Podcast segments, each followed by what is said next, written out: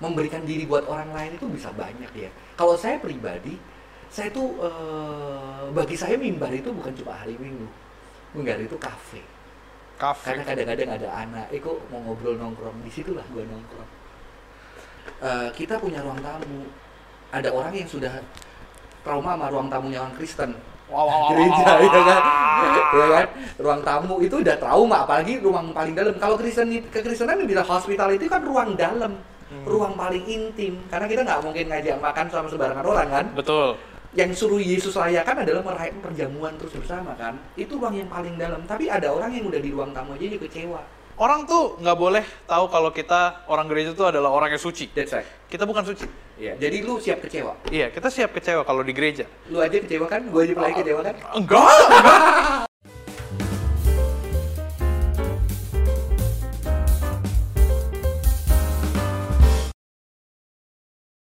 Sebenarnya bagian yang tadi, yang bagaimana Tuhan Yesus hadir dan juga radical in hospitality.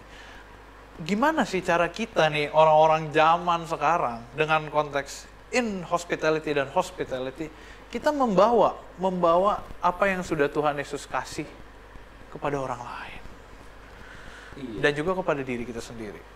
ruang memberi ada ada ada judul buku itu hospitality making room memberikan ruang Making Iya.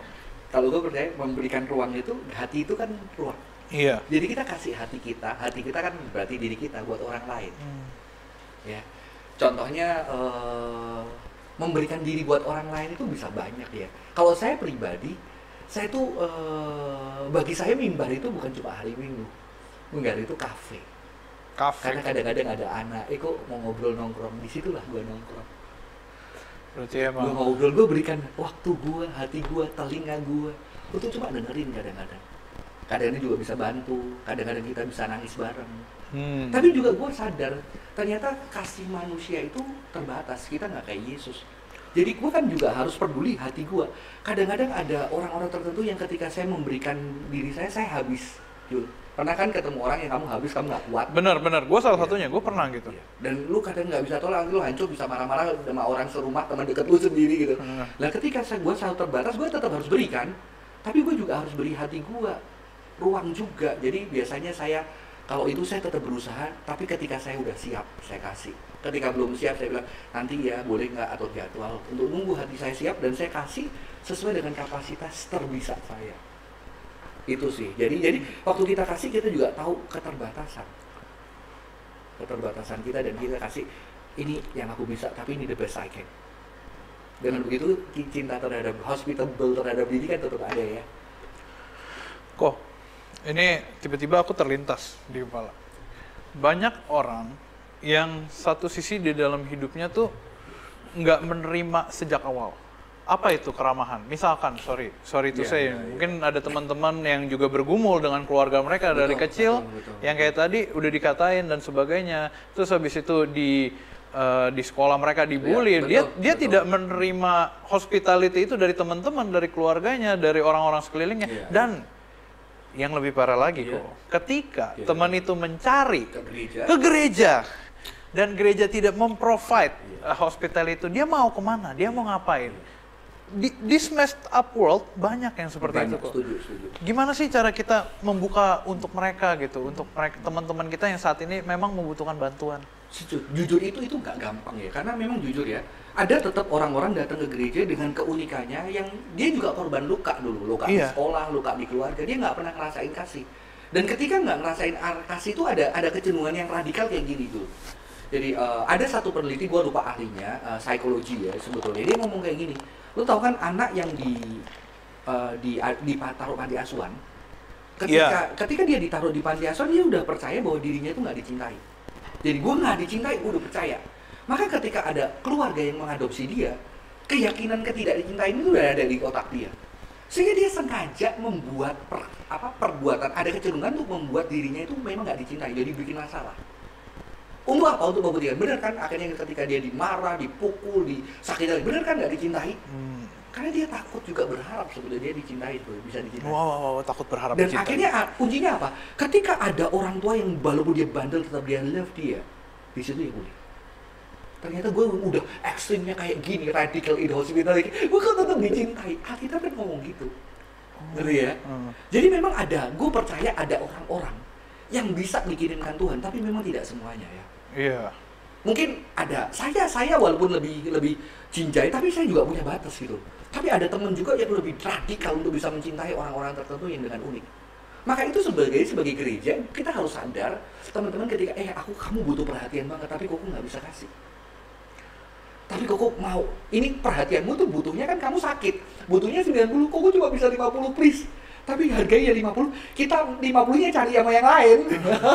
Ngerti gak Jul? Apalagi kalau ini 100 datang ke saya semua kebutuhannya mati lah ya Jul anak gue gimana? Nanti karena saya yang kehilangan hospitality.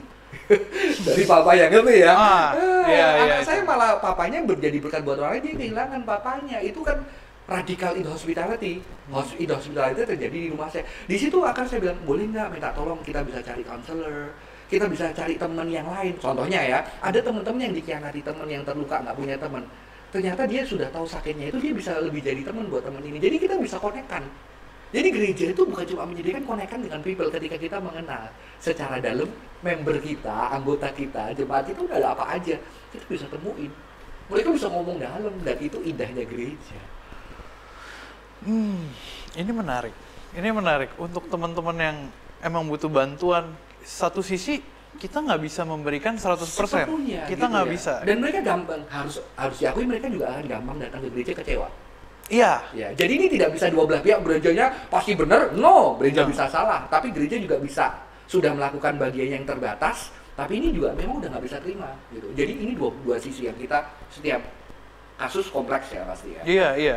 Ya, mau bawa ke situ justru kok. Setiap kasus kompleks, orang-orang yang sorry, kepahitan, ke- kecewa dengan uh, teman-teman yang ada di gereja dengan dengan how gereja menunjukkan hospitality mereka.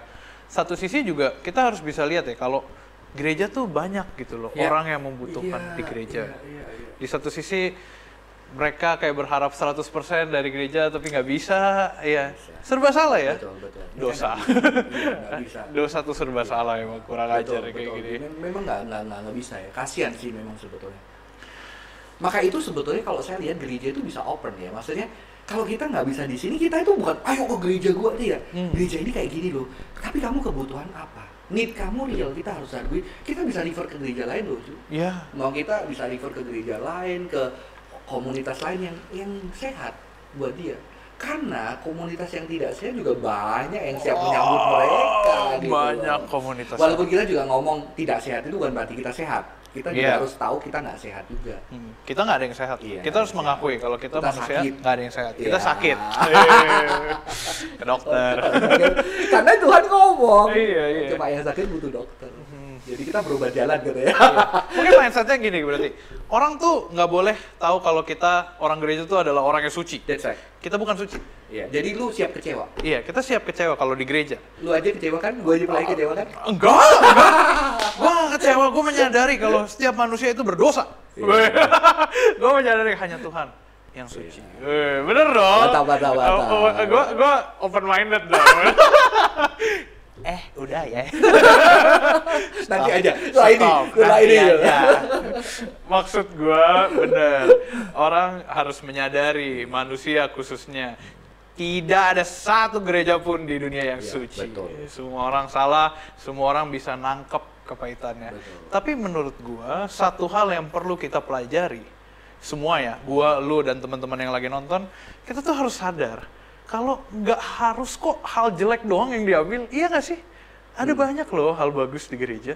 Right. Ada banyak loh eh, hal-hal yang kita bisa ambil, despite kalau kita sadar, kita harus sadar, Iya. kita harus normalisasi bahwa semua tuh jelek, semua tuh berdosa. Iya, Tapi kita iya. bisa ambil loh baiknya. Contoh, komunitas yang dibangun, oh ini banyak nih anak-anak muda mau melayani, itu bagus. Iya, iya. Ada nih banyak, oh gereja pergi ke tempat-tempat kayak yang butuhkan bantuan, Iya, itu bagus. iya, good. ada yang kayak gereja ber- memberikan toleransi mereka ke teman-teman yang eh, membutuhkan. Itu Ya, bagus gitu loh. Nggak cuman hal-hal jelek yang Iya, harus kita iya, lihat iya. ya. Dan, dan kalau kita bareng-bareng kan kita ngerjainnya bisa lebih banyak ahli tuh lebih banyak kali jadi ketika gue nggak bisa gini gitu eh ada yang bisa ada yang bisa. Wah ada yang tahu ini. Wah itu itu keren sih. Nah gini kok, gue gue mau nanya juga, ketika ada orang gitu lihat hal-hal jelek gini gitu, mereka lupa dengan hal-hal yang bagus. Gimana sih cara kita kasih tahu ke teman-teman semua juga, eh ada loh banyak nih loh hal-hal yang baik, jangan lihat hal-hal buruknya doang gitu. Karena mungkin menurut gua kadang gereja ada eh, belum menyampaikan hal itu. ini ini keren sih gue gue rasa kita perlu ruang eh, transisi sebetulnya. Hmm. jadi gereja itu perlu mem- memikirkan ruang transisi. Jadi ruang transisi itu adalah ruang yang di luar gereja. Eh, kalau gue istilahnya sama teman-teman itu pelayanan itu bilang gini eh, kita punya ruang tamu. Ada orang yang sudah trauma sama ruang tamunya orang Kristen. Wow, wow, gereja wow, ya kan? wow. ya kan? Ruang tamu itu udah trauma apalagi ruang paling dalam. Kalau Kristen kekristenan bilang hospitality kan ruang dalam Hmm. ruang paling intim karena kita nggak mungkin ngajak makan sama sembarangan orang kan Betul. yang suruh Yesus layakan adalah merayakan perjamuan terus bersama kan itu ruang yang paling dalam tapi ada orang yang udah di ruang tamu aja dia kecewa kita perlu lapangan Ada di sebelah. Maksudnya Bukan, lapangan bukan, itu bukan. sadar anak-anak Tuhan yang ternyata di luar itu lapangan itu nggak harus bentuknya itu ya, tapi diri kamu kan hospitality memberi ruang itu kan kamu adalah bait suci. Suci yang beda di mana? Yang ketika orang duduk sama lu, dia ternyata ngelihat udah lah nggak usah lu ngajain ke gereja. Dan eh gue punya orang Kristen yang dia nggak udah kesat gue gitu. Dia traktir gue dia mau gue traktir dan gue dengerin gue walaupun gue kadang-kadang bacot gue kasar gitu ya. Heeh. dia tetap ada dan dia nggak Iya. ngelakuin itu tapi dia di love nih ketika gue ada dia datang. Itu udah ruang.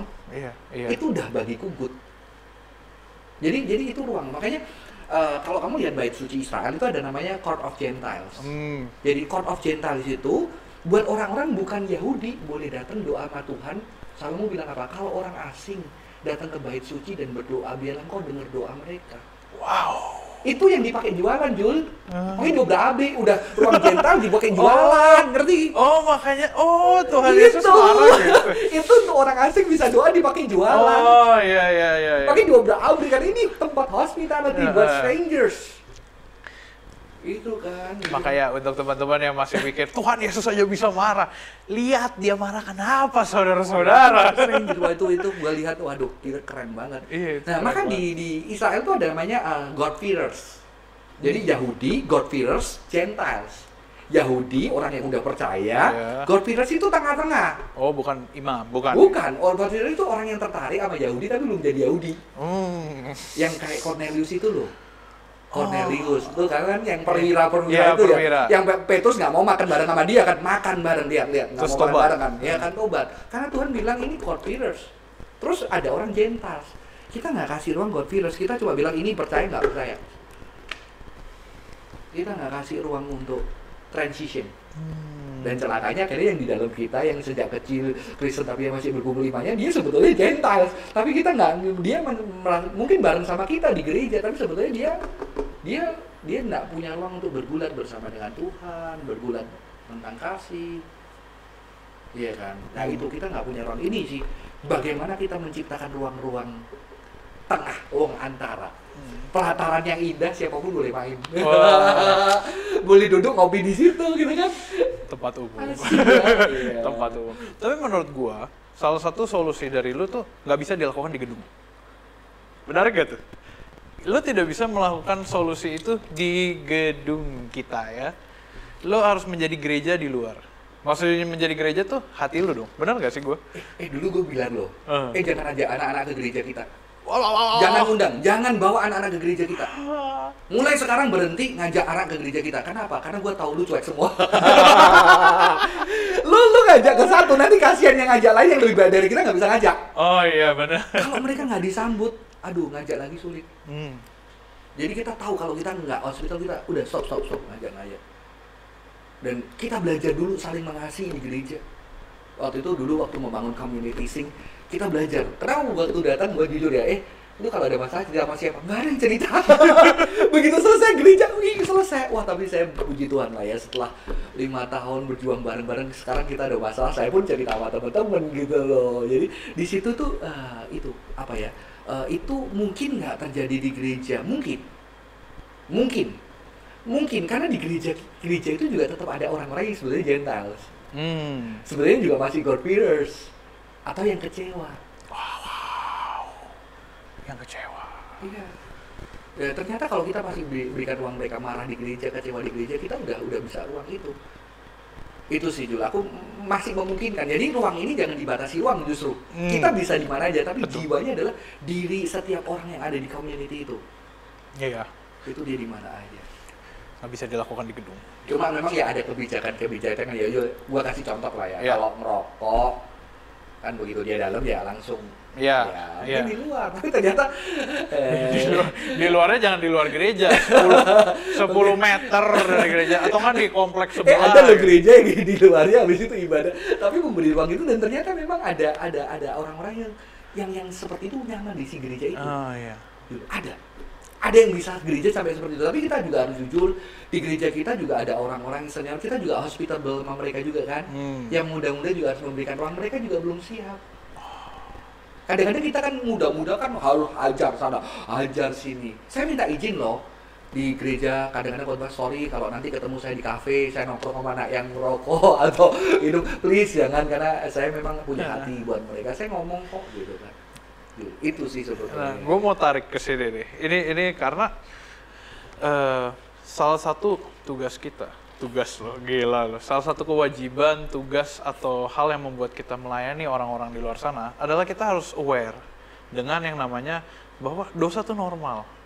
Bukan maksud gua adalah dosa normal karena kita emang berdosa gitu loh. Kita Iya, berdosa iya, sebagai manusia. iya, Dan kita harus sadar semua nggak ada yang suci. iya. Nggak ada yang suci kan kayak tadi udah dibahas. Iya. Semua nggak ada yang suci, semua dosa. Nah, bukankah kita sebagai orang-orang gereja, orang-orang yang Tuhan tempatkan di mana pun kita berada, menjadi terang menjadi terang? Bukan? Iya betul, betul. menerangi yang berdosa kelihatan Menerangi yang berdosa, datang. Kasih center gitu. Terus maksudnya kayak kita harus sadar kita sama mereka orang-orang yang baru baru mau jadi Kristen atau baru mau bertobat kita tuh nggak ada beda loh. Hmm. Bener gak sih? Hmm. Bener gak Nggak sih? ada beda, Correct me if I'm wrong ya. Aha. Maksud gua, lu yang udah melayani berapa tahun tadi? punya punya 20. punya struggle yang 20 juga tahun masih- kan, lu udah melayani Tuhan, hidup berdampingan dengan Tuhan, memberkati begitu banyak orang. Tapi misalkan lu samakan posisi lu dengan orang-orang yang mau bertobat. Maksud gue yang dia udah misalkan minum-minum, kecanduan, Hmm. eh, pornografi dan sebagainya. Bukankah di saat itu kita tuh harus menyadari, eh gue sama dia tuh nggak ada beda loh di mata Tuhan. ya Gue sama dia tuh sama loh, Iya. sama Iya. sama eh, sorry, sama-sama hina. Maksud gue kita tuh sama loh, gitu loh. At the end of the day kita Yang tuh harus sadar apa gitu Iya, yang, Yang lu buat buat lu beda beda karena itu lu- apa? Nggak ada bedanya.